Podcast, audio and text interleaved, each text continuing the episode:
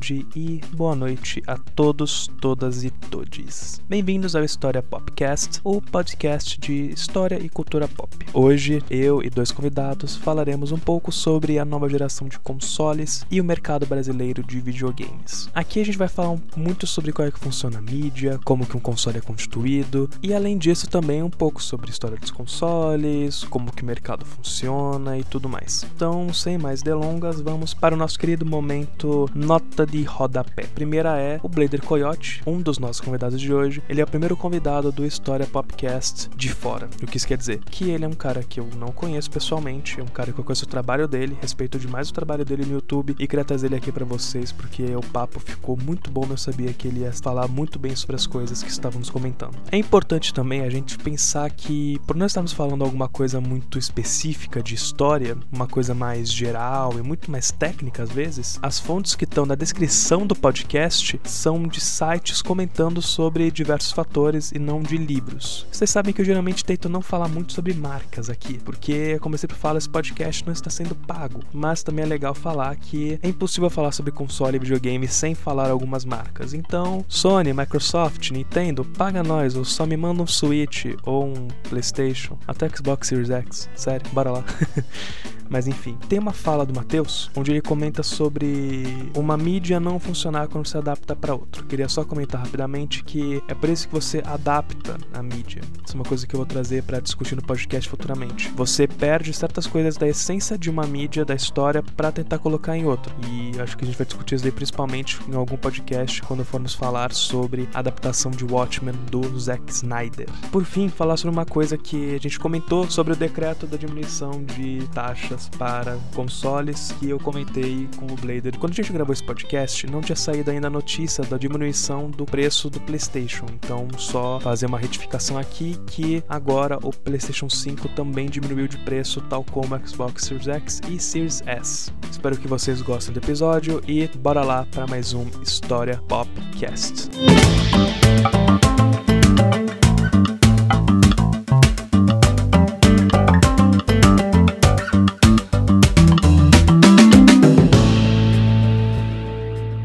E aí, meus queridos ouvintes, como vocês ouviram na nossa breve abertura, nós vamos falar hoje sobre um assunto que não sou tão conhecedor. Eu sou bem casual, na verdade, nessa, nessa mídia que é sobre videogames, mais especificamente sobre a nova geração de consoles que está chegando agora em novembro. Para isso, eu trouxe dois convidados muito especiais. Um deles vocês já conhecem, inclusive do último episódio sobre The Boys, que é o nosso querido Matheus Fernandes, ou Matheus do Carmo, nunca sei mais ou menos qual qual nome ele prefere, que só para lembrar vocês, também é formado em História pela FMU junto comigo, e aí, galera, muito feliz de fazer mais uma vez parte do podcast do Henrique em mais um episódio. E aqui finalmente eu vou falar de alguma coisa que eu manjo um pouco mais do que quadrinhos ou série de TV, que é videogame. Tô muito feliz de poder participar de novo e trazer isso, esse podcast, porque eu sempre quis ter alguma forma de falar sobre essa mídia que eu gosto. E agora eu vou jogar a bola para o nosso próximo convidado, que é o, o Blader. Ele tem um ótimo canal no YouTube e eu vou deixar ele se apresentar e fazer um merchan legal que ele merece, porque é muito foda. E aí, eu sou o Blader, eu me chamo Lucas, né? Na verdade, Lucas Ribeiro e eu tenho um canal no YouTube que o nome uh, eu me chamo Blader Coyote nele. Eu faço vídeos de videogames também, uh, mesclando com história, ciência de vez em quando, fazendo algum material assim documental sobre o desenvolvimento dos jogos e tal. Mas eu também sou estudante de história, no caso eu ainda não me formei, mas eu sou estudante de história também. Eu também tenho um outro podcast que se chama Memória Random, que vocês podem conferir no meu Twitter se vocês quiserem, que é Blader Coyote com K e 2T, nome bem bizarro, mas ok. E é isso, hoje eu tô aqui para conversar sobre essa questão da nova geração de consoles e tal, que vai ser apresentada aí para vocês de uma forma melhor. Muito bem, pessoal. Sigam o canal do Blader, sigam ele nas redes sociais, eu vou colocar elas todas na descrição do podcast. É um conteúdo muito bom, conteúdo de história que usa pesquisa mesmo, aquilo, tipo, não é ouvindo de nenhum lugar, é fonte, voz da minha cabeça, não. Ele realmente tem uma pesquisa por trás e trabalha bem essa questão questão de discutir videogames, história e ciência, como ele mesmo falou. Então, recomendo muito que vocês vejam lá ele, ouçam um podcast. Vamos pro papo já. Eu acho que a melhor forma da gente começar a falar sobre nova geração de consoles é entender uma coisa que, para mim mesmo, como eu falei, eu sou um consumidor casual, que é entender o que é um console, que a gente, a gente ouve, ah, console, ok, PlayStation, Xbox, e a gente para e pensa, ok, isso é um console, mas aí alguém chega e fala que não, isso é uma plataforma. Eu queria perguntar para vocês o que é um console e por que, que ele é diferente de plataforma, ou se é igual, se é a mesma coisa. Eu acho que a melhor forma da gente entender essa questão de plataforma e console hoje em dia, plataformas também estão dentro do PC, né? Quando a gente pensa em videogame, eu diria que plataforma seria um ecossistema. Então a gente pensa em plataforma, a gente pode ver a Origin, o Steam, a Epic Game Store. Agora, futuramente, provavelmente saindo o Store, do jeito que a Microsoft quer conduzir as coisas. Então, a plataforma é um ecossistema. E geralmente, consoles vêm com seu ecossistema. Então, o console, uhum. no, no seu termo mais básico, é uma caixa que tem uma tecnologia de computador otimizada para videogames. Mas todos eles possuem sua plataforma, porque plataformas PlayStation, né? Tudo que é dentro do ecossistema PlayStation, ou mesma coisa, tudo que é do, é do ecossistema Xbox e ecossistema Nintendo. Tanto que tem retrocompatibilidade. Também tem a questão de, assim, o console é uma coisa planejada ali da produtora que produz, a Microsoft produz o Xbox, o PlayStation é produzido pela Sony. É um produto com suas limitações, suas ambições, é uma coisa realmente bem definida. Mas, por exemplo, um computador que é um nicho montado diferente dos consoles, porque a gente pensa assim que às vezes PC, que no caso é computadores, competem com consoles e tal, mas isso na verdade não é uma realidade tão tão verdadeira, porque PCs, assim, uh, é um nicho diferente, tanto pela questão tecnológica não ter limites realmente, também pelos videogames, consoles, eles meio que ditarem o, o caminho da indústria, entre aspas, porque muitas das tecnologias, assim, que a gente vai ver evoluindo com o tempo, é por conta da presença delas nos consoles. Os consoles, eles ditam que os jogos AAA, que são os principais jogos do mercado, vão utilizar de, de recurso para seus jogos que vendem muitas cópias. Por isso a gente está vendo que agora vai ter um foco tão grande na tecnologia do SSD. Eu não sei qual é o nome SSD de verdade, estendido o nome, só a sigla que eu sei, infelizmente. Mas essa é uma tecnologia que já existia faz tempo nos PCs, né? Mas agora que ela vai estar tá sendo utilizada de vez nos consoles de forma obrigatória, e é por isso que a gente vai ver uma evolução nesse ramo, entende? Que a gente vai ver os jogos utilizando o poder dos SSDs dessa tecnologia e de outras também, porque os consoles estão utilizando. Então, o PC que tem as plataformas como Steam, como o Matheus falou, é uma coisa à parte, porque não é exatamente uma forma de competição com os consoles. O, que compete nos consoles são os consoles entre si, né? O,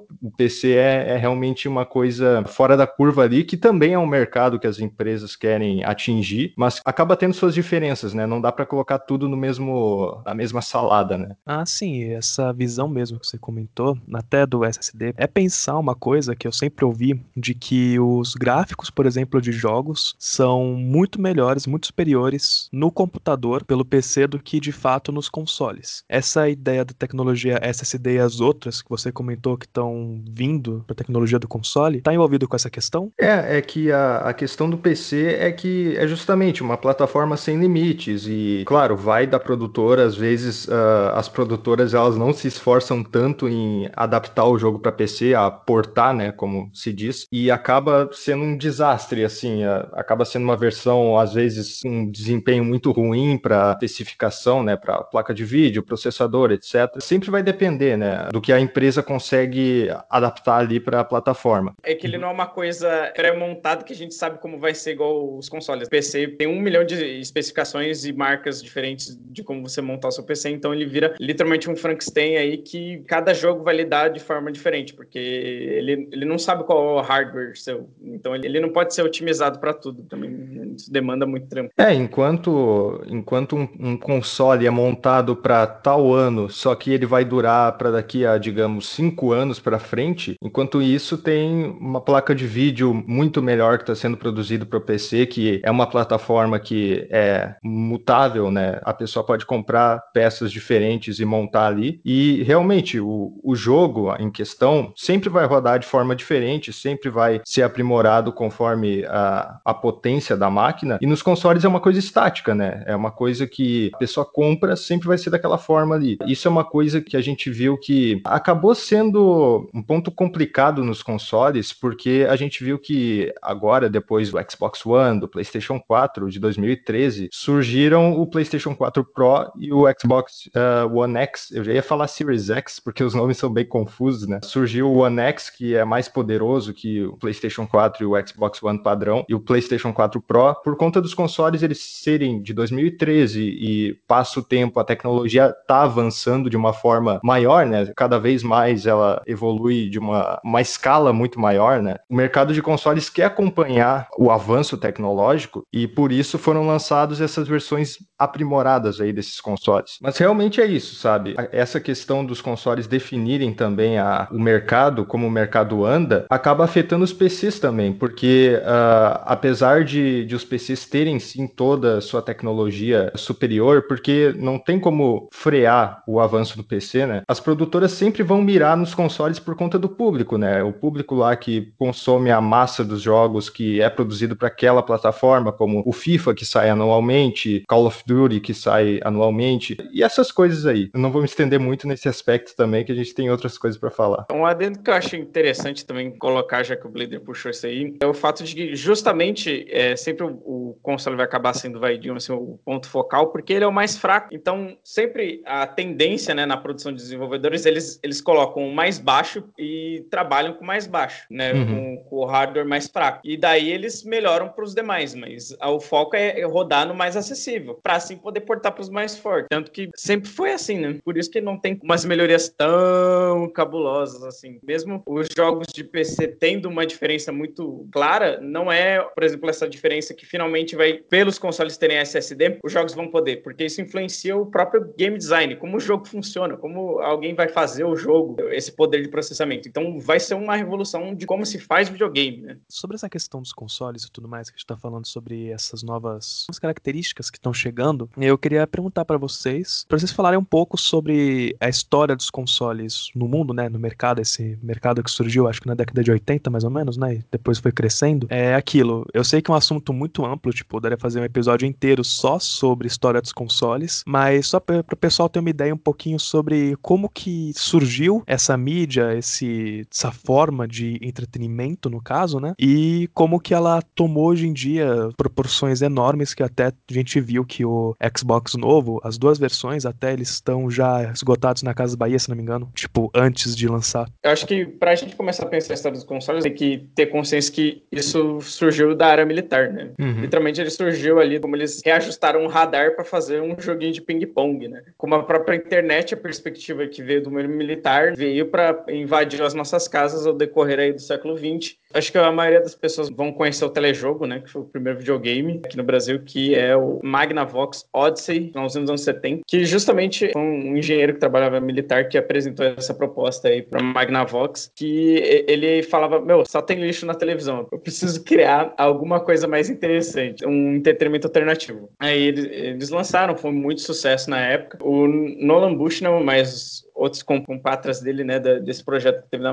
Vox, saiu, né, e fundou a Atari ali, e fez a Atari, né, não apenas como computadores, mas também fez videogames, né, e teve o grande boom de videogames que foi o Atari é, 2600, que justamente por ele ser tão sucesso e tão acessível, né, porque ele que criou a ideia de videogame poder trocar fita, né, você ter mais de um videogame por, por aparelho, que teve um boom de tanto jogo ruim que dá um o famoso crash de 82, 83 dos videogames, que o, o, mercado ficou dormente nos Estados Unidos durante algum tempo, enquanto a Nintendo começou a ver perspectiva nos arcades lá no, do outro lado do mundo, e por eles começarem a avançar nos arcades e ser muito sucesso, aí fizeram o Famicom e trouxeram para os Estados Unidos, né, com a perspectiva de expandir o mercado, só que tinha um problema de, tá, ninguém quer saber de videogame. E aí foi quando eles deram a roupagem, né, de brinquedo. Isso definiu muito a mídia depois da, da Nintendo ter ressuscitado né, a indústria para o videogame, que aí veio o sucesso do Donkey Kong, Mario Bros. e, e foi indo. Né? Basicamente, de 86 até, até o início dos anos 90, sinônimo de videogame era Nintendo e era um, uma visão de, de videogame como um brinquedo mesmo, para a galera esquecer né, do que foi o Crash de 82. E aí, quando a gente chegou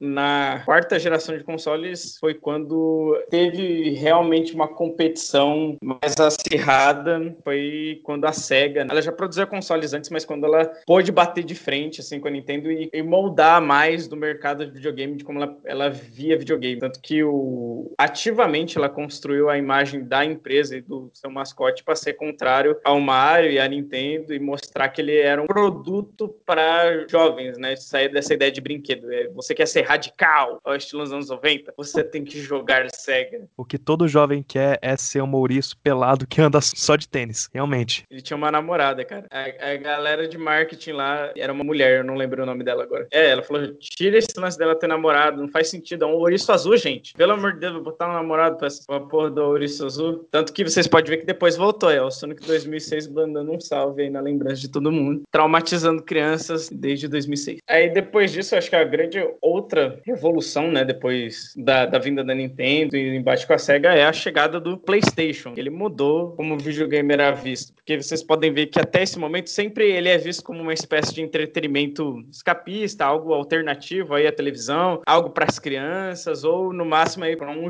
jovem adolescente que é descolado. Eu acho que com o PlayStation é quando faz uma diferença muito grande, porque ele é pensado, né, para ser um videogame para jovem adulto. Ele é, ele é pensado para pegar um público mais velho, esse público que cresceu jogando videogame, já tem contato com videogame, mas trabalha, tem dinheiro e mora sozinho.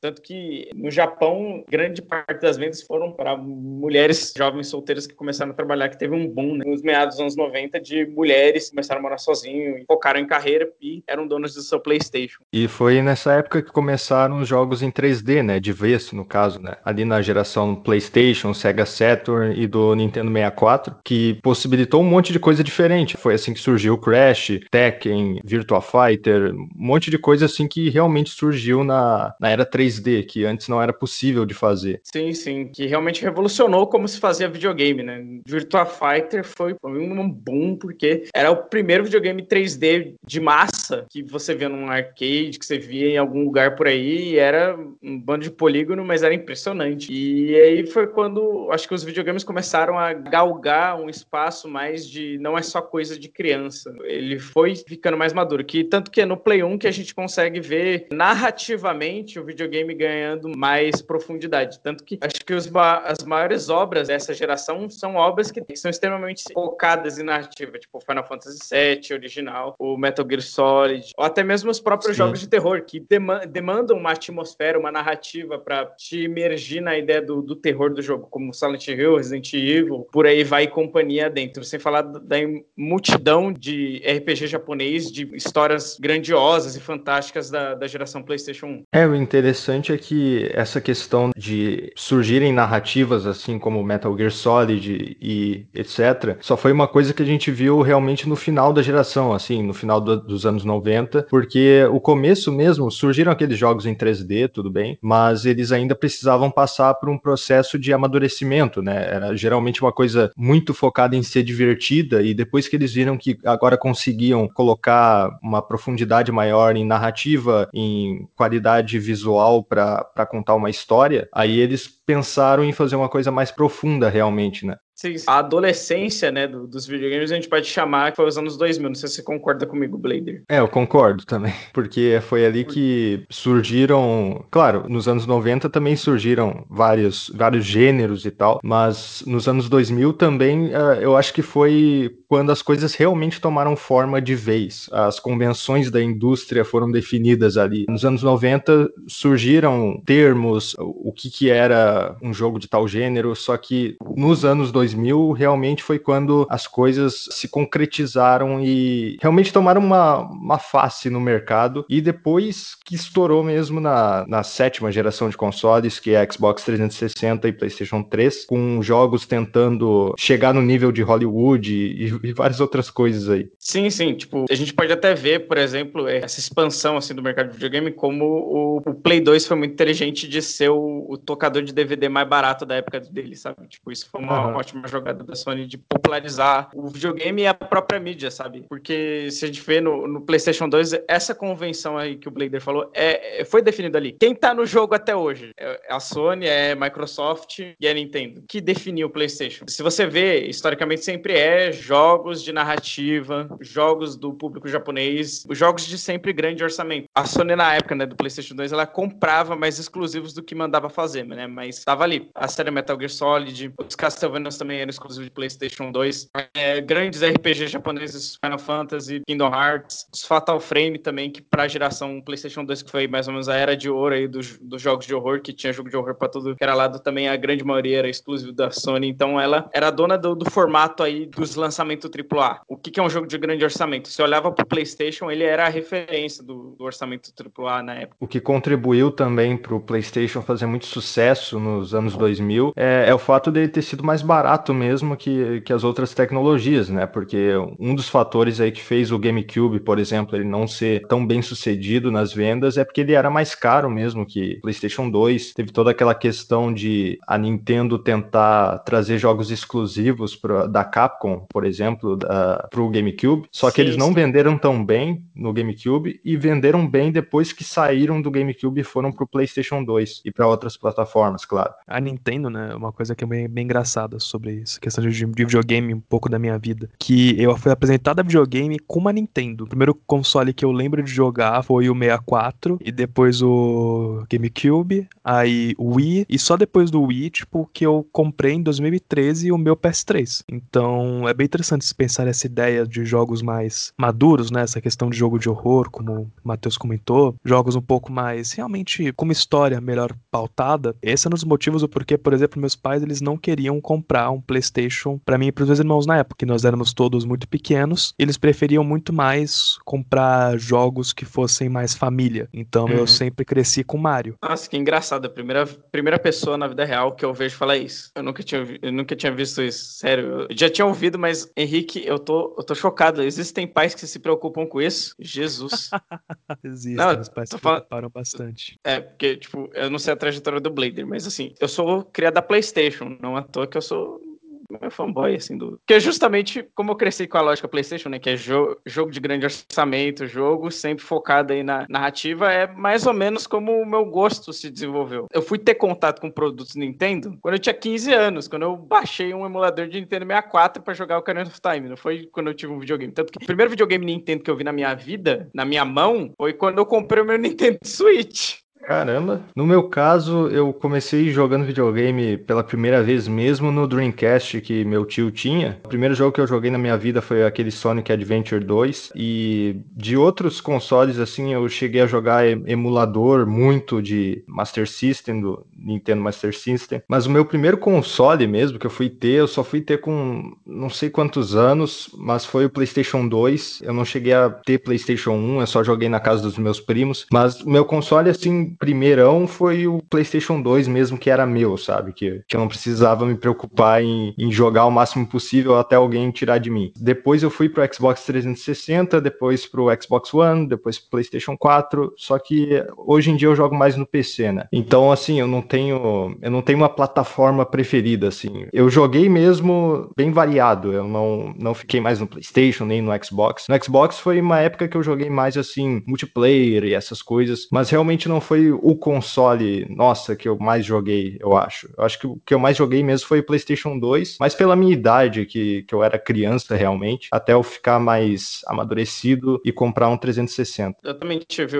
uma época de jogar o 360, e eu vou ser polêmico aqui, na minha opinião, a geração, a sétima geração do Play 3 do 360 para mim foi a pior geração de todas, mas isso é papo para outro podcast. E eu também, eu também tive uma época jogando no Xbox porque era o único que dava para piratear, então é isso aí. Que eu joguei no Xbox. Eu não, não gosto exatamente do formato assim, das coisas do Xbox, porque esses negócios online e tudo mais, eu sempre tive mais acostumado com os gêneros das coisas do PlayStation. Eu joguei mais PlayStation na minha vida, né? Porque eu tive o PlayStation 1, aí eu pulei pro 2, aí eu fiquei com dois 200 anos, até eu, eu, eu ganhar o 360. Foi um dos videogames que eu mais joguei, ao mesmo tempo que foi um videogame que quando eu paro pra pensar, um, que eu fiquei menos tempo, porque eu ganhei ele em 2011 e logo em 2015 eu já, eu já pulei de barco pro Play 4. Voltando um pouco aqui pro foco na, da, da minha história, que os anos 2000 foi a adolescência, né? Que foi quando os videogames começaram a amadurecer. No 360 e PS3 começaram a ter uma narrativa mais complexa. Lembrando que já tínhamos Metal Gear. Metal Gear talvez seja a história mais complexa de videogames, junto com Kingdom Hearts, já feita na história da mídia. E aí a gente chega na atual geração, né? Finalmente os videogames se tornando maduros, tendo uma maturidade acima de texto também como forma. Há uma consolidação de como a mídia funciona e de formatos de videogame e como tudo funciona. Tanto que agora a gente tem muito claro o que é um AAA, as variações de AAA, o que é Double A, o que é jogo indie, o que não é jogo indie. É, é por causa também da, do apogeu da internet no, no ramo dos, dos videogames, né? Claro que já tinha, já tinha internet a todo vapor em jogos do PC e tal, mas os consoles eles foram uh, utilizar da internet, como eu posso dizer... Meio tarde, né? Meio tarde. É, mais ou menos. Foi aí que eles conseguiram tirar proveito da, da internet mesmo. O Xbox ele veio com toda essa propaganda aí, com o Halo e tal. E foi dessa forma que as coisas conseguiram se polarizar, assim, a convenções da indústria e essa questão que tu falou de, de jogos AAA, AA, indie. Jogos indies, uh, propriamente, é uma coisa que vai se desenvolver com uh, o passar dos anos, depois da sétima geração, muito por conta de, de uma certa, eu digo, crise em certos gêneros, por exemplo, gênero de survival horror, de jogos de terror, e com a internet, né? Porque você tem a crise ali de certos gêneros, com um buraco ali no lugar que antes tinha Resident Evil, Silent Hill. Aí, nesse contexto, as pessoas têm internet, elas podem mandar o projeto delas para outras pessoas e podem botar, publicar o projeto delas na internet. Dessa forma, daí surgiu de vez o ramo dos jogos indies, né? Eles ganharam força. Qualquer um pode fazer um jogo e publicar ele sem precisar de uma grande empresa te financiando e imprimindo jogos aí para vender pelo país ou pelo mundo. Agora é tudo pela internet, felizmente, né? Ainda bem que isso aconteceu. Tem uma coisa também interessante dessa questão do uso da internet, que 2010 para frente, vamos colocar assim, é quando teve o boom de rede social, né? Que começou a surgir Facebook, é. Instagram e tudo mais, e hoje em dia todo mundo usa rede social de algum jeito, e é uma forma muito barata de se marketear o seu produto também, né? Pensando nessa visão. Porque você cria uma página lá,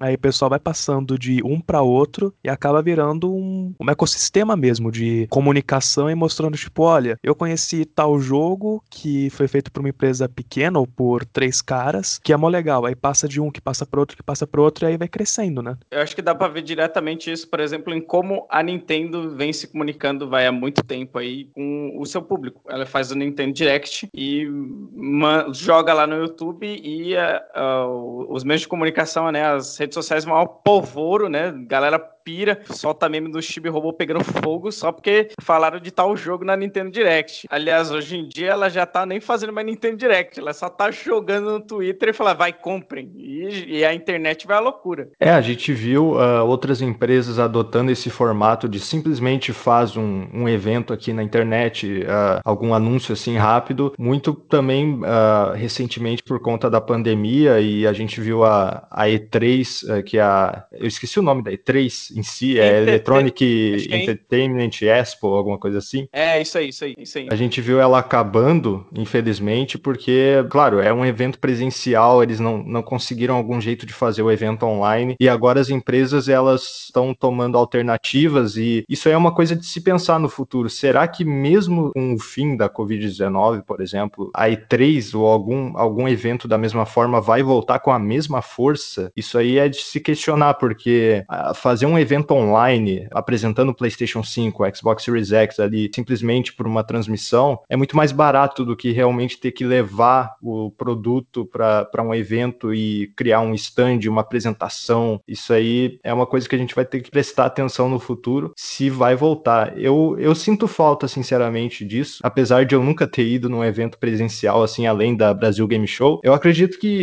esses eventos, assim, um pouco menores, tipo o Brasil Game Show, ainda vão existir. É só passar passar isso daí, eu acredito que, que vão voltar. Mas E3, assim, que é uma coisa massiva, eu acho que infelizmente vai acabar, assim, muito infelizmente, sabe? Eu gostava da toda a comoção que essa época da E3, que era aquela época de junho, todo mundo empolgado, agora tá tudo fragmentado em eventos, assim, com datas específicas, né? Sim, sim, Blader, eu também, eu compartilho de você com a sua opinião, tipo, sempre o meio do ano era aquele hype train, né, que todo mundo pulava dentro e ficava, meu Deus, meu Deus, meu Deus, meu Deus, o que que vão apresentar, o que que vai ter, que todo mundo ficava animado de saber o que que vai acontecer, o que que vamos ver de novo aí, saia aquele, aqueles rumores que às vezes acontecia, né, tipo, Shenmue 3, The Last Guardian vai voltar, todo mundo ficava nessa expectativa e fazia meio que aquele grupinho, assim, de assistir as live stream, a galera que acordava quatro da manhã, ia até tarde pra porra do, do domingo pra assistir, então era uma época muito legal e que ficava efervescendo videogames, né, agora, como você falou, realmente, as chances de ter um, algo nessa escala, né, que acumulava toda a informação do ano de videogame, depois da pandemia e ainda mais com a E3 ter perdido relevância há muito tempo por conta de até saída da Sony,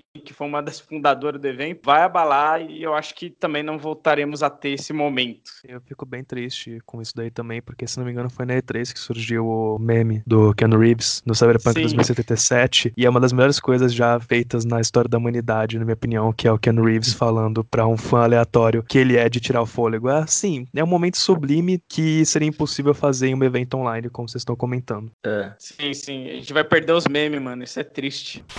Vocês comentaram durante a fala de vocês sobre a questão de ser visto muito tempo como um entretenimento escapista, infantil, juvenil, né? Vamos dizer assim. Isso é uma coisa que eu tava pensando. Vocês falaram e me ligou uma discussão que teve no começo do ano acerca de The Last of Us Part 2, que eu quero trazer para fazer um episódio sobre no podcast, que é a questão de até onde uma mídia é feita para entreter, então, por exemplo, games ou cinema, série, livro, HQ, ela tem que ser feita ao mesmo tempo para te fazer se sentir bem, te fazer se sentir fora da sua realidade. Porque a gente sabe muito bem que The Last of Us Part 2 trouxe à luz uma discussão sobre ciclos de violência, sobre como que a violência não deve ser romantizada, como que a vingança ela é muitas vezes motivo para destruir a vida de alguém. E além disso, traz outros assuntos. Tem personagens LGBT, tem personagens transexuais que sofrem discriminação por serem transexuais. Então, pensando nessa ideia, a gente consegue ver claramente que os jogos, pegando essa fala de vocês, que eles passaram por uma juventude, hoje em dia estão muito mais maduros, eles não podem mais ser vistos dessa forma binária e simplista de jogo para criança e para adolescente ou jogo escapista e jogo de arte, vamos dizer assim, pensando jogos muito mais reflexivos que apareciam na época do PS3 e do PS2, se não me engano, tipo Heavy Rain. Então eu queria perguntar é, vocês, é como é que vocês veem essa, essa forma de se escapar desse estigma de ser um entretenimento escapista? Então, eu acho muito legal que você puxou o The Last of Us Part 2, porque eu acho que ele é um, um divisor de águas, assim, de, de, como você pensa videogame, como você pensa o que um videogame pode fazer. Porque ele é um dos poucos jogos nos últimos tempos, assim, que eu acho que ele é uma obra intrinsecamente videogame. Ela não pode acontecer fora dessa mídia. Ele precisa ser feito no videogame para funcionar. Isso é, é quando você mo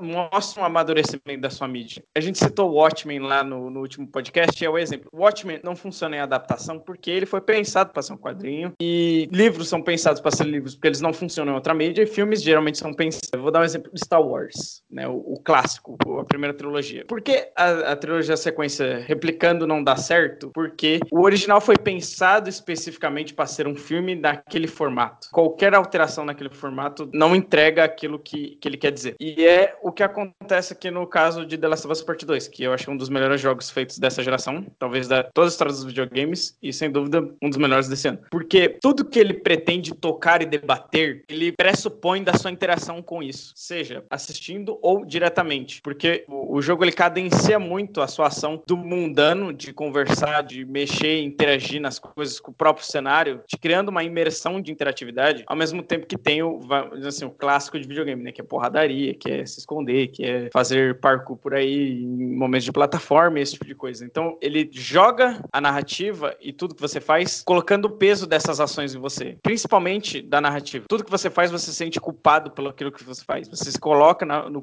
no lugar das protagonistas e das escolhas que elas fazem. E ele quer passar esse sentimento justamente pela você se sentindo culpado por tudo que acontece. E esse sentimento de, culpa, de culpabilidade só pode ser feito quando você está sobre o controle dessa interação. Então, usando o The Last of Us Part 2 como um exemplo, eu acho que é a mídia amadurecendo e entendendo todas as suas capacidades de discutir temas. Porque só ela tem a capacidade de criar esse nível de interatividade. E ela resolve debater o que ela se propõe através da sua interatividade. Ou até mesmo de outras maneiras que são menos atreladas à história. A gente pode ver em Devil May Cry 5, que também só funciona dentro do videogame porque ele demanda a sua masterização da sua interatividade. Você precisa saber jogar bem para jogar esse jogo, para ele ficar extremamente, é, não vou dizer assim, divertido, mas que tudo que o jogo te apresenta faça sentido, porque ele demanda que você masterize os comandos dele, porque ele é um hack and slash. E também é algo que só pode ser feito no videogame. Isso demonstra para mim um amadurecimento dessa mídia para poder entregar coisas além do que apenas desligar a cabeça, porque você precisa entrar dentro de cabeça no produto para interagir com ele. A gente vê esse amadurecimento desde, claro, o videogame está sempre amadurecendo. Desde os primórdios assim a gente vê coisas que por mais banais que sejam da fase da sexta geração de consoles, da quinta, primeiro PlayStation, a gente viu que certas coisas evoluíram e depois,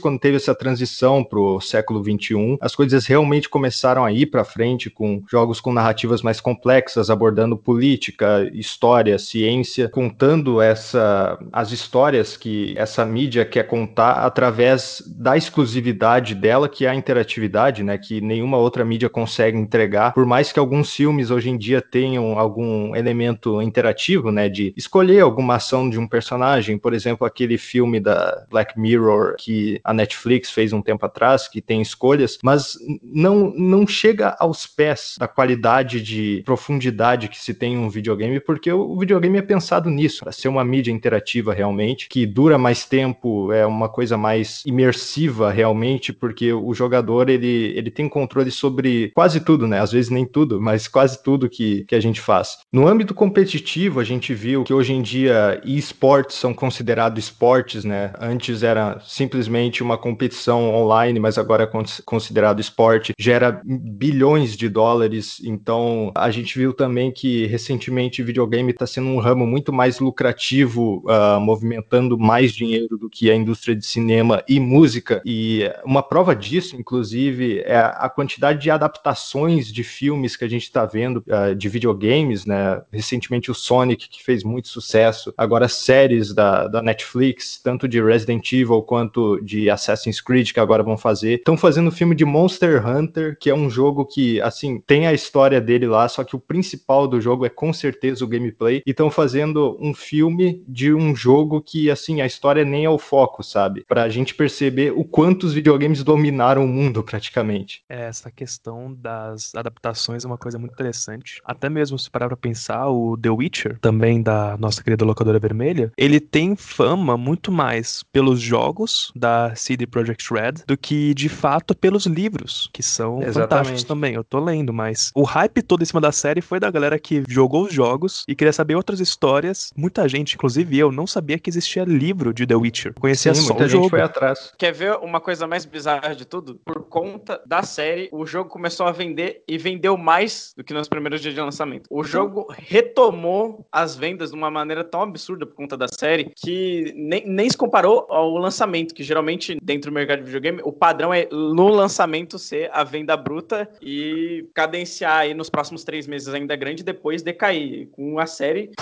a série catapultou o jogo para os mais vendidos do mundo na, na época que saiu a série. É uma série muito boa, inclusive. Então, a gente compreendendo essa visão, então, de um amadurecimento dos jogos, o que é um console, como eles dominaram, como o Blader comentou, a mídia, vamos dizer assim, então a gente tem, como a gente comentou do The Witcher, verdadeiras obras cross-mídia, a gente acaba vendo, então, uma coisa muito interessante, que é essa parte do mercado de games. Os consoles que estão chegando agora, que é o Xbox Series X, o Xbox Series S e o PS5, eles já estão planejados para chegar faz muito tempo, e eles não esperavam, assim como ninguém esperava, tivesse uma pandemia pandemia que obrigasse as pessoas a ficarem em casa e que muitas pessoas perderiam seu emprego por conta dessa pandemia. Então, a gente tem que imaginar uma coisa interessante, que é meio que uma dualidade, pelo menos é como eu vejo, para um mercado como de games que aqui no Brasil a gente vai discutir isso um pouquinho mais para frente, pelo menos, não é barato, que é as pessoas elas estão racionando mais o dinheiro, elas não estão podendo gastar com tantas coisas, elas estão tendo um momento financeiro muito complicado. Mas ao mesmo tempo, a gente viu no começo da pandemia, na verdade até agora, um aumento muito grande de material de entretenimento que as pessoas querem consumir e estão consumindo. Eu peguei aqui uns dados que eu acho interessante falar. A gente teve entre 16 e 22 de março um aumento em procura de entretenimento no geral de 57,7 bilhões de sessões para 4,7 bilhões. De rede social, que a gente estava comentando que hoje em dia domina muito né, o cotidiano das pessoas, de 34,3 bilhões de sessões para 43,3 bilhões. Então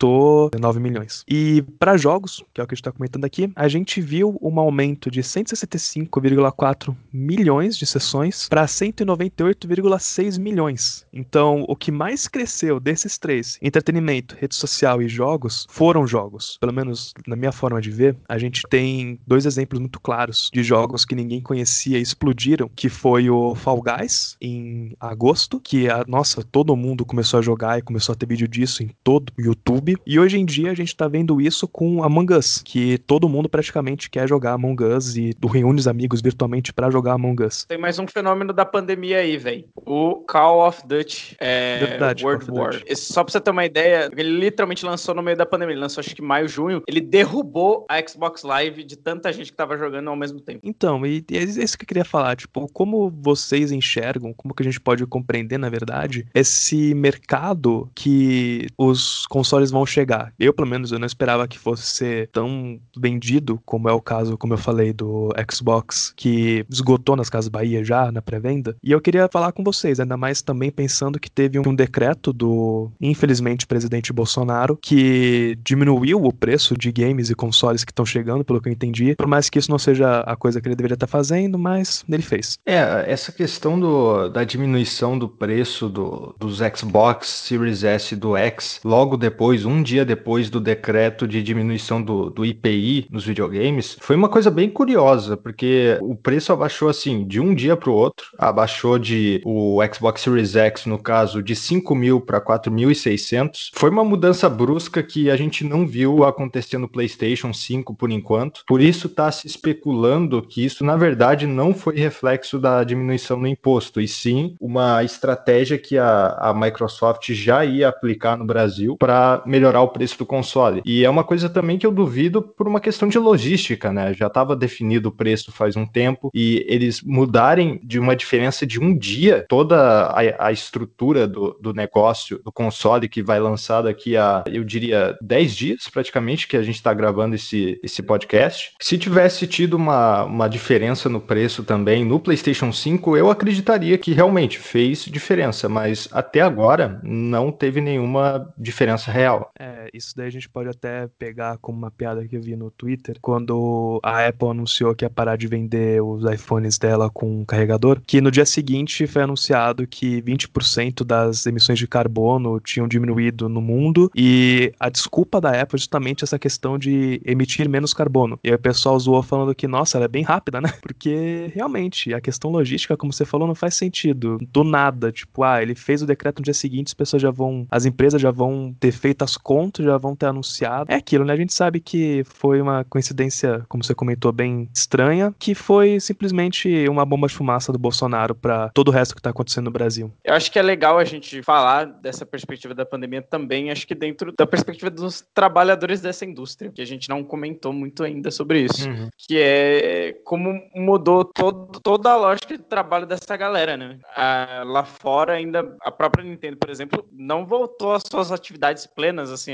a maioria dos trabalhadores dessas empresas estão em casa e fazendo praticamente um crunch dentro de casa. O cara tá trabalhando sei lá quantas horas dentro de casa e ele não tem as mesmas ferramentas que no espaço de trabalho dele. Né? Tudo isso complica o desenvolvimento de jogos e jogos é uma parada complicada de se fazer. Né? Porque centenas de galera trabalham em projetos gigantes porque é um negócio trabalhoso. Igual a galera que faz stop motion, né? Que é aqueles filmes animados com, como assim, é um, é um trabalho cansa. Não é à toa que jogo grande aí que a gente vê, tipo, vai, a gente pega o Death Stranding, pega outros jogos grandes aí, são desenvolvidos em 3, 4, aí no limite do amanhã aí, 5 anos. Então, para quem trabalha para essa indústria, a pandemia do coronavírus impactou muito o trabalho deles e a força produtiva deles, né? Que inclusive eles tiveram um boom aí no, no início da pandemia, nunca se vendeu, se vendeu muito, sabe? É, até jogos que ninguém esperava que ia vender tanto, tipo Animal Crossing, que, se não me engano, é o primeiro ou segundo jogo mais vendido da Amazon do ano. Ela enterrou Last of Us 2 em vendas na Amazon. Esse reflexo dentro do processo de produção dos trabalhadores da indústria, eu acho que a gente vendo ali, no, ali longe, né, muitos processos do desenvolvimento foram adiados, né? Por exemplo, jogaram tudo de dublagem, jogaram tudo pro final desse ano. Então, muitos jogos não têm dublagem, jogos que ainda estão em produção, que até mesmo a gente não tem conhecimento. E muito provavelmente todo esse atraso no desenvolvimento a gente vai ver aí nos próximos um, dois anos um, uma seca de jogo, sabe? Por, por conta desse, desse impacto da pandemia na produção. Eu acho que isso vai ser muito interessante a gente ver como isso abalou como se faz jogos durante algum tempo, sabe? A gente vai ter uma seca aí que vai aparecer um desses projetos e não vão aparecer muitos outros. Perceber essa ótica dos trabalhadores da indústria realmente é uma coisa importante, ainda mais porque, como a gente bem sabe, se ninguém, como você mesmo comentou na verdade, né? Se ninguém tá trabalhando, não vai ter jogo. Então, é uma coisa que tem que se olhar mesmo. A acessibilidade dessa galera com ferramentas e com coisas que, por exemplo, um computador de uma empresa de videogame, por exemplo, ele tem uma capacidade de trabalho, uma capacidade gráfica e de tudo, né, para fazer o que eles têm que fazer, muito superior do que o que essa galera provavelmente poderia comprar para casa deles. Então, se é, é que eu não sei as políticas que as empresas tomaram, mas se a empresa não tomou uma política de financiar esses aparelhos, esse material de trabalho para eles em casa, então realmente as coisas vão demorar muito mais porque eles vão ter uma força de trabalho muito menor dentro da sua ferramenta, no caso. É importante mencionar também que, como tu comentou, alguns jogos bombaram realmente nesse, nesse período de pandemia, mas especificamente o Among Us, ele acabou bombando muito mais que os outros porque ele foi realmente um jogo mais acessível, né? Porque ele, ele roda em qualquer computador que seja mais fraco e ele também está disponível nos celulares, né? No caso do Fall Guys, ele lançou para computador, só que não é qualquer computador que roda ele, lançou para PlayStation 4 também, mas o, o Among Us, no caso, é uma coisa muito mais democratizada, né? Muita gente conseguiu acompanhar, muita gente conseguiu jogar, então foi o fenômeno da vez, né? Desse ano, apesar do jogo não ter sido lançado nesse ano, ele foi ressuscitado aí pelo, pelo pessoal que faz live stream, daí ele se popularizou de novo, mas essa questão, infelizmente, a gente, a gente não pode fechar os olhos que, apesar de, de muita gente ter consumido esse ramo de videogames nessa pandemia, muita gente ainda não tem acesso a um PlayStation 4, um Xbox One, um PC mais potente. Muita gente está no PlayStation 3, no Xbox 360, no PlayStation 2 e nos celulares, né? Principalmente celulares, com Free Fire, Fortnite, uh, PUBG e o próprio Among Us, né? E aquele Genshin Impact também, que fez muito sucesso ultimamente, justamente por essa questão de serem coisas mais acessíveis, né? Infelizmente, o poder de compra das pessoas também caiu, né? E é, é realmente pouca gente, se a gente parar para pensar na, no âmbito geral, que tem acesso a esses lançamentos aí que a gente está tendo e muito menos ainda a nova geração de consoles, né? É uma coisa, infelizmente, a realidade, que é um nicho muito pequeno que vai consumir a nova geração agora. Eu, inclusive, não vou poder investir logo de cara. Eu até não prefiro, né, investir logo de cara, porque os jogos ainda precisam ser lançados, a tecnologia ser explorada, os primeiros modelos podem dar problema, no caso, então é melhor esperar um pouquinho. Mas é realmente, essa é a realidade do, do público bra brasileiro, pelo menos, né? Porque lá fora é um pouco melhor a situação, em alguns lugares, né? Claro. É, a gente vê essa, essa visão realmente que, quando eu tava fazendo a pauta, inclusive com o Matheus, a gente falou bastante sobre isso. Como que aqui no Brasil, um produto que lá fora, assim, não é barato, mas é acessível, é vamos massa, dizer assim. É um produto de massa. Ah, sim, é aquilo. Tipo, apesar de ser de massa, ele não é barato. É o que eu falei, ele, ele é acessível. Sim. Mas aqui no Brasil, ele chega com um preço muito exorbitante. Eu, eu tava fazendo uma pesquisa, né, pra poder trazer aqui. Eu vi o PS3, que chegou em 2006, inclusive eu até fiquei assustado, que eu não sabia que ele tinha chegado em 2006. Ele chegou nos Estados Unidos por 300 dólares. E aqui no Brasil, ele chegou oficialmente, tendo produção brasileira, em 2010 só por 2 mil reais. Então, provavelmente, entre 2006 e 2010, o preço nos Estados Unidos já deve ter baixado um pouco pouco, então tipo de 300 para 250. E aqui no Brasil veio por 2 mil. Só um adendo, o PS3, na verdade, lá fora, ele inicialmente saiu com 500 dólares, né, o preço tabelado. Depois ah. que flopou foda e teve a revisão do console em 2009, que aí sim ele caiu para 300 dólares e,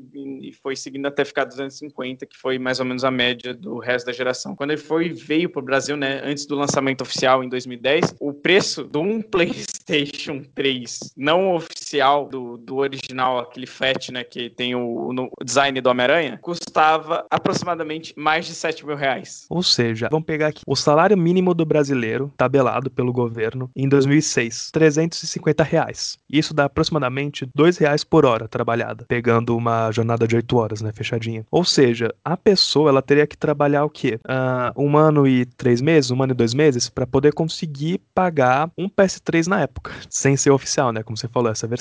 Então, isso já mostra claramente o quanto que é algo de luxo no Brasil, um artigo é, de luxo. Sem a pessoa se preocupar com comida, pagar luz.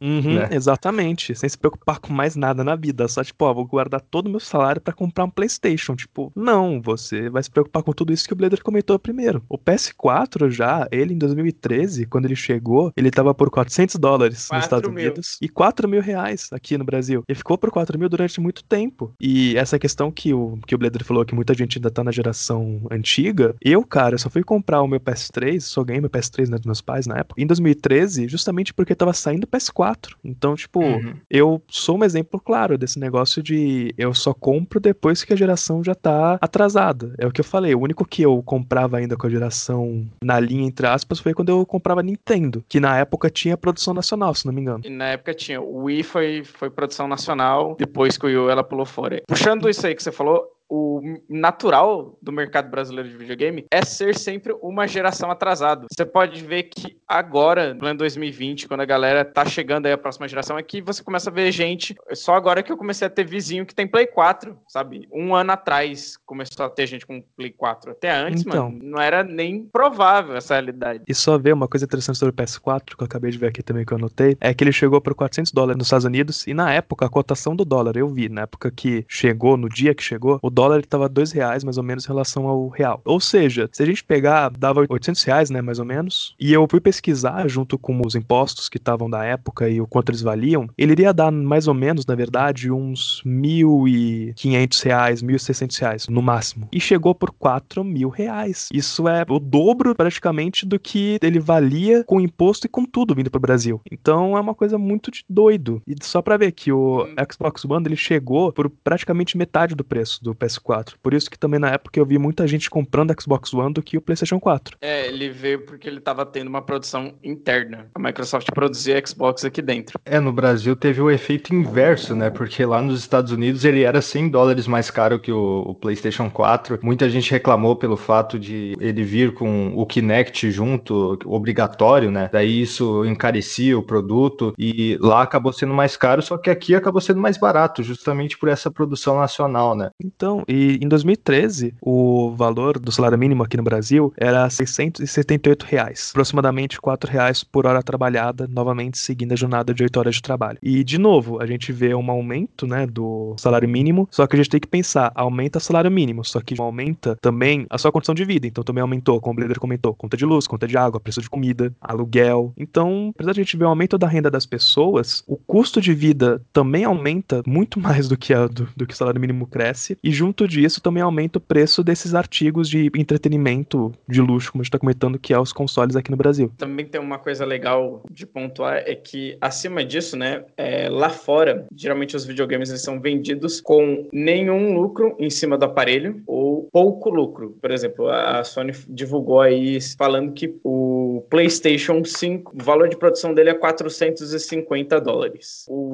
com o drive de disco tá saindo 500 e o sem disco tá saindo 400 400 dólares, 100, 100 dólares aí de diferença. Quando a gente olha assim, até mesmo quando ela lançou o PlayStation, tem algo interessante né, nessas estratégias dessas empresas, porque justamente para ela poder ganhar vantagem dentro daquele mercado consumidor, ela encarece o de outro mercado, que foi, por exemplo, a Sony no PlayStation 1 subiu o preço no Japão do PlayStation para conseguir fazer o, os 300 dólares do PlayStation 1 nos Estados Unidos. Quando a gente olha aqui para a realidade brasileira, ela tá fazendo a mesma coisa, sabe? Mesmo com imposto e tudo mais e tudo isso, o valor do, do PlayStation ser 5 mil reais ainda é um bagulho meio. Hã? Peraí, você faz as contas?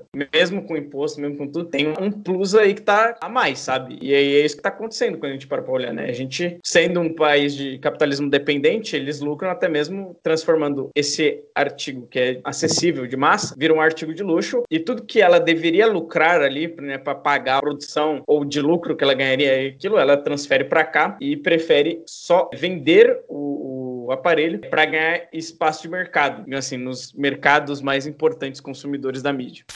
Bom, a gente então fez essa percepção, né, sobre como que o mercado brasileiro enxerga os videogames e como que os videogames chegam principalmente a ele. E eu queria pensar aqui com vocês como que as empresas elas enxergam uma a mídia hoje em dia, pensando numa mudança muito grande do consumo da população. Eu vejo, pelo menos, pensando numa ideia do streaming. Então, locadora vermelha, a locadora azulzinha lá que a gente falou do The Boys, que é essa coisa de você pagar algo semanalmente semanalmente você ter conteúdo praticamente semanal. Então, quer dizer, você pagar uma mensalidade e você ter conteúdo praticamente semanal. Então, você ter sete séries e dez filmes por semana. Eu queria perguntar para vocês como que as empresas elas estão se adaptando a essa nova forma de consumo pelo videogame. Então, eu acho legal a gente começar esse debate tentando entender as três grandes produtoras de videogame, né? Produtoras no que eu quero dizer, tipo, que fazem o aparelho, que é a Microsoft, a Sony e a Nintendo. Entender como elas enxergam a mídia. Eu acho que a gente pode começar pela Microsoft Microsoft porque de alguns anos para cá ela vem focando a proposta do Xbox em ser menos um console e mais ser o ecossistema Xbox e virar um lugar onde você pode ter videogame como um todo, né? Tipo, jogos. Que ela foca numa perspectiva de serviço. Ela não quer te vender uma caixa, ela quer te vender um serviço. Ela quer te vender o Game Pass, que é entre enormes aspas um Netflix de videogame, só que não é streaming. Pode ser também com os cloud agora, mas não é streaming. Também também a Live Gold, te dá dois jogos por mês, te dá acesso a um milhão de descontos na loja dela, permite você ter uma melhor estabilidade de conexão à internet, que a infraestrutura dela online é melhor do que a do PlayStation. Então, além do que agora, né, com xCloud, Game Pass e tudo mais, ela quer unificar essa plataforma Microsoft ou barra Xbox, como você poder jogar o seu jogo no seu celular, no seu videogame, na sua televisão, no seu smartphone, enfim. Ela quer que você possa jogar em tudo que é lugar e é ela quer pegar você pelo ecossistema e pelos serviços que ela tá te oferecendo, que ao mesmo tempo que traz uma democratividade, né, pro videogame, porque pensa que você paga 160 reais o ano da Xbox Live Gold Ultimate, né, que tem todos os serviços da Microsoft, e você tem 100 jogos por ano para jogar dentro do catálogo que ficam rotatoriamente, né, eles, sai um, entra outro, mas todos os jogos exclusivos da Microsoft saem dia 1 para você jogar. É muito negócio quando a gente pensa pro, pro brasileiro brasileiro que videogame é um negócio caro, sabe? É muito democrático para quem não tem dinheiro para ter acesso a essa mídia, sabe? É muito revolucionário, ainda mais porque a gente sempre tem essa lógica de, beleza, comprou o jogo, botou dentro do negócio, não, aí é um catálogo, eles estão te oferecendo um catálogo de coisas para você escolher, experimentar e se divertir, mas muda muito a forma de como você produz videogame com isso, porque sempre é, você fez um jogo, você vende, você produz outro e tudo mais. E agora, nesse caso, não é, não seria assim que funcionaria. Você teria uma renda de assinatura que nunca foi exatamente feita nesse formato. O mais próximo que a gente teria disso seria MMOs RPG, esse tipo de coisa, mas não é a mesma coisa ainda, né? não é a mesma lógica por trás disso. Então, a perspectiva da Microsoft para mídia é transformar isso num grande ecossistema para sugar para dentro, que pode trazer um, uma grande democratização, porque aí fica muito mais barato para as pessoas terem acesso a ela, mas ao mesmo tempo traz coisas muito problemáticas, assim, como a possibilidade da gente ter clássicos esquecidos, porque porque a empresa vai ser dona disso daí, não vai ter um disco, não vai ter nada disso. Se ninguém mais quiser vender isso pra gente, e se ele só existir em forma digital, tá perdido para sempre, sabe? É, é, elas vão ser donas dessa propriedade de vez. Então não tem mais como a gente preservar determinadas coisas se o, o rumo for para esse lado. Aí a gente tem a PlayStation, que a, o foco dela, né, é jogar o jogo de sempre. Você vai ter tudo mais e melhor, e é aquilo que você sempre, sempre gostou, que é os meus jogos AAA absurdos e artísticos, mas tudo funcionando do mesmo jeito. Você vai ter o seu videogame, você vai comprar seus joguinhos e vamos tocar o barco desse jeito. É o modelo clássico e que muito provavelmente o PlayStation vai seguir o ritmo de ser o console mais vendido. E a Nintendo não tá muito atrás dentro dessa lógica, né? As duas são bem mais conservadoras nesse modelo de videogame e que particularmente pode parecer ruim, mas elas garantem que quando você compra um jogo, ele seja seu. Permite a preservação da mídia de certa forma. Como a gente sabe que a nossa sociedade funciona com ciclos, afinal a gente tem dias de 24 horas, semanas de 7 dias e meses que variam entre 30 e 31, menos fevereiro que é bizarro, que é só 28, mas essa brincadeirinha vem justamente para falar que os ciclos a gente, a gente sempre faz planejamentos e entende coisas nessa visão. Então, eu queria trazer que estamos no final de um ciclo, entre aspas, dos videogames, com essa geração antiga do PS4, do Xbox One, e eu queria compreender com vocês como que que essa geração ele modificou o mercado, modificou a mídia, além, como a gente já falou bastante sobre amadurecimento dos jogos e tudo mais, como que modificou e qual é o legado, entre várias aspas, dessa geração para a próxima que está vindo e posteriormente? A gente pensa qual seria o legado né, dessa geração, da geração que nós estamos e vai acabar em menos de 10 dias ou um pouquinho mais. Eu acho que ela conseguiu consolidar um amadurecimento da mídia, porque eu acho que os grandes jogos né, dessa geração foram o modelo clássico, que é AAA, jogos com foco em narrativa e mesmo que tenham um grande foco em jogabilidade, gameplay, geralmente é dentro de um contexto de uma narrativa. Pode ver aí Death Stranding, Red Dead Redemption, God of War, The Last of Us Part 2, é, até Zelda, que ele não é um jogo com uma história pesada, mas ele, ele precisa desse pretexto narrativo para acontecer, então eu boto ele dentro da lista. Sekiro também e diversos outros jogos dessa lista, sabe? Então ela reafirma esse modelo de fazer videogame como, digamos assim, pelo menos um doce, não o principal. Embora ele, ele tenha dado espaço essa, essa geração também para o que transformou muito ela, que são os jogos como serviço, que eu acho que é um outro dos legados menos bons dessa geração, porque ele é uma expansão do que a gente já vinha tendo nas últimas gerações, que é um jogo que você paga para entrar no ecossistema que ele é, ele continua gradativamente sempre tendo novas atualizações, novos conteúdos, mas e aí varia o modelo, né? Alguns você paga, outros não, alguns são entupidos de microtransação para você ter que pagar para conseguir coisas, ele vira meio que um pay to win. E muitos jogos têm tido é, alguma alguma pedaço desse jogo como serviço inclusos dentro dele. É só olhar os jogos de Assassin's Creed, por exemplo, onde você pode basicamente é, comprar com dinheiro de verdade um boost de XP, um boost de dinheiro. A polêmica que teve do Star Wars Battlefront 2 lá em 2017, o jogo virou um to win, porque você tem uma loot box, e você comprando loot box, você compra habilidades melhores dentro do jogo ou compra personagens para jogar dentro do jogo que eram absurdamente caros. Então, quem gastasse ia ter, obviamente, um desempenho melhor no jogo do que você. Destiny é um grande exemplo que fundou essa, esse gênero, né?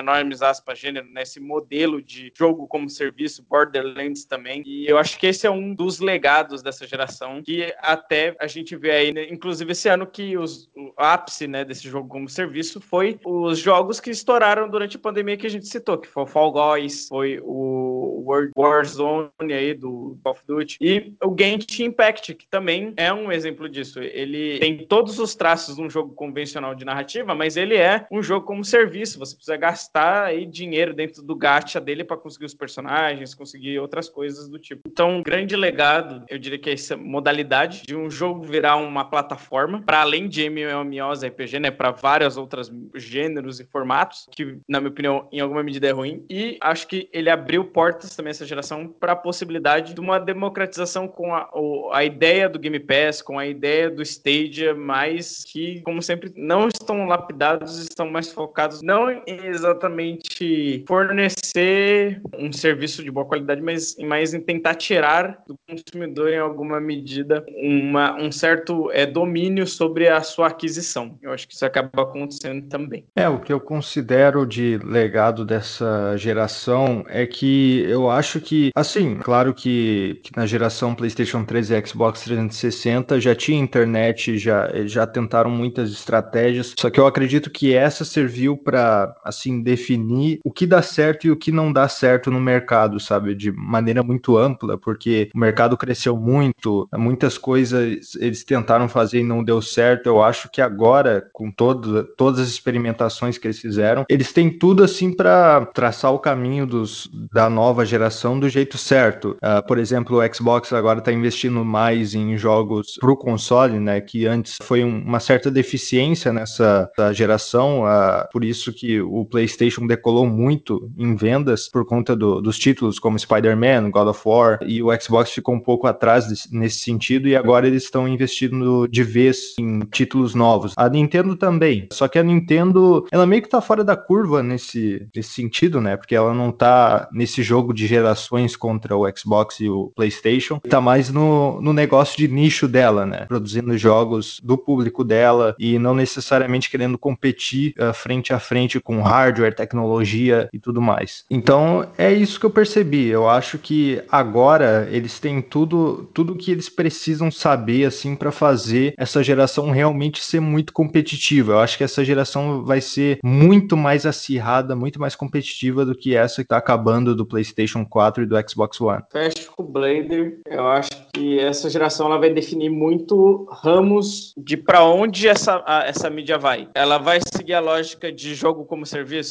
Vamos ter mais uma modalidade de jogos agora serem um Game Pass Tipo, agora a gente vai consumir jogo no formato Game Pass. O que isso vai alterar na produção de jogo? Vamos fazer jogos mais baratos? Os jogos grande orçamento vão virar mais escassos? Ou ela vai transformar muita coisa que a gente tem como certo, eu acho. Justamente para essa competitividade do que a gente falou da perspectiva de cada empresa, o, o que eles testaram essa geração para eles explorarem agora na próxima. Então eu acho que ele vai transformar muito a mídia em como eles vão explorar a forma de ganhar dinheiro nisso, né? Claro. E até mesmo que a gente falou lá em cima da SSD, a mudança tecnológica que traz. Isso muda quando você faz um jogo, sabe? Limitações de, de carregamento. Fazendo uma adendo que vocês comentaram, essa visão de. Principalmente essa questão de preço, né? De jogo e como que a desenvolvedora vai lidar com isso daí. Tô pensando aqui que o PS5, como a gente comentou, vai vir com a versão sem a parte do disco, então só com jogos digitais, e outro com disco. E se pegar de fato essa questão de mídia física estar em declínio, declínio para videogame, então isso quer dizer que possivelmente os jogos vão acabar barateando, de certa forma, por não ter mais o custo de produção física dele.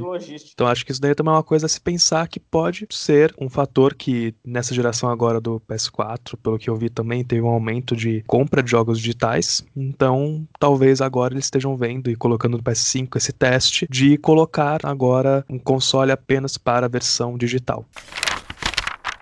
É isso, galera. A gente teve um episódio bem, eu vou dizer técnico, né? Vamos dizer assim. A gente falou bastante sobre como que funciona fisicamente, tecnicamente a mídia de videogame, principalmente como que ela se relaciona com o mercado. Então, acho que foi um papo bem proveitoso. Eu fico muito feliz pelos nossos convidados estarem aqui, porque como eu falei, eu não teria nenhuma habilidade para poder falar tanto sobre isso. Pra gente poder finalizar, eu quero trazer hoje duas perguntinhas, já que a gente teve episódio anterior, porque eu tirei uma semana de recesso do podcast. Então eu trouxe duas perguntinhas para vocês e eu vou fazer a primeira aqui. Qual a sua preferência e possível escolha dessa nova guerra dos consoles? Queria que vocês respondessem isso, aí eu respondo também e a gente vai para a próxima pergunta. Nessa, nesse contexto dos consoles, o que eu escolheria, eu, eu não vou poder escolher tão cedo, né? Porque o console é muito caro, PlayStation 5 e Xbox Series X. Então, por enquanto, eu tô no ramo do, dos PCs, né? Eu vou ficar um tempo no PC porque porque eu já tenho um PC considerável assim para trabalhar, né, para editar vídeo e tal. Também é muito bom para jogar. Se eu fosse escolher um console assim, se, se eu tivesse dinheiro a certo ponto, eu acredito que até 2022 assim eu vou pensar até os, o preço baixar, é claro, num PlayStation 5 a princípio, né, por conta dos jogos e eh, porque serviços assim como o Xbox Game Pass e tal, tem no PC também e por enquanto eu tenho um Xbox One X e eu posso jogar jogos da retrocompatibilidade do, do Xbox 360 e do primeiro Xbox. Então eu posso segurar ele por um tempo. Não, não sei se eu vou me interessar, chegar a me interessar num Series X, mas é mais pelo PlayStation 5 a questão dos jogos como Final Fantasy XVI, que até agora, por enquanto, só está confirmado para PlayStation 5, mas vamos ver até lá. E outros jogos como God of War, o próximo God of War, e outros que vão aparecer por aí. Mas a princípio, por enquanto,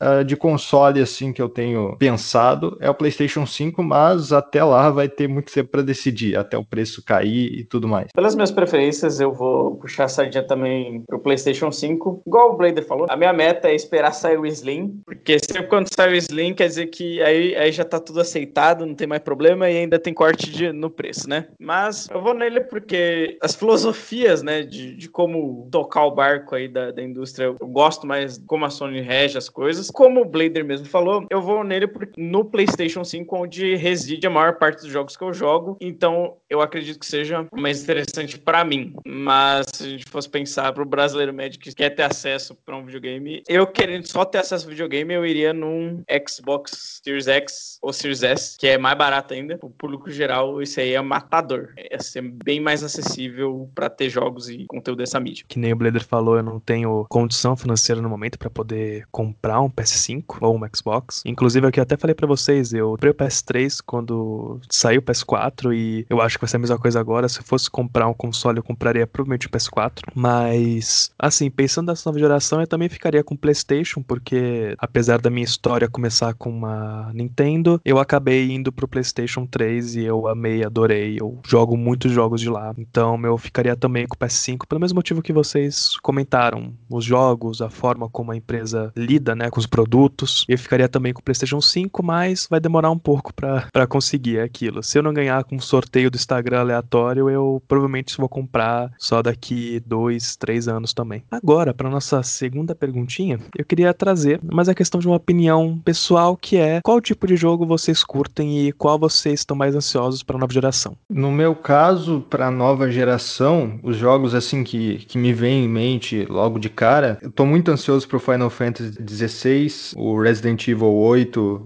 Village, mas assim, tá bem no início, eu creio que muita coisa vai ser anunciada, assim, além de o God of War, que tá bem. É, a gente só tem um teaser praticamente, a gente não tem nada do jogo quase. O Hellblade 2 também, que eu tô muito ansioso para saber como vai ser. É bem isso, sabe? Bem poucos jogos que eu, que eu tô esperando para essa próxima geração. Jogos que eu gosto, assim, olha, eu sou bem, sou bem amplo, assim, com, com gosto de jogos, mas eu gosto muito do gênero survival horror, de jogos de horror e jogos, assim, de qualquer coisa.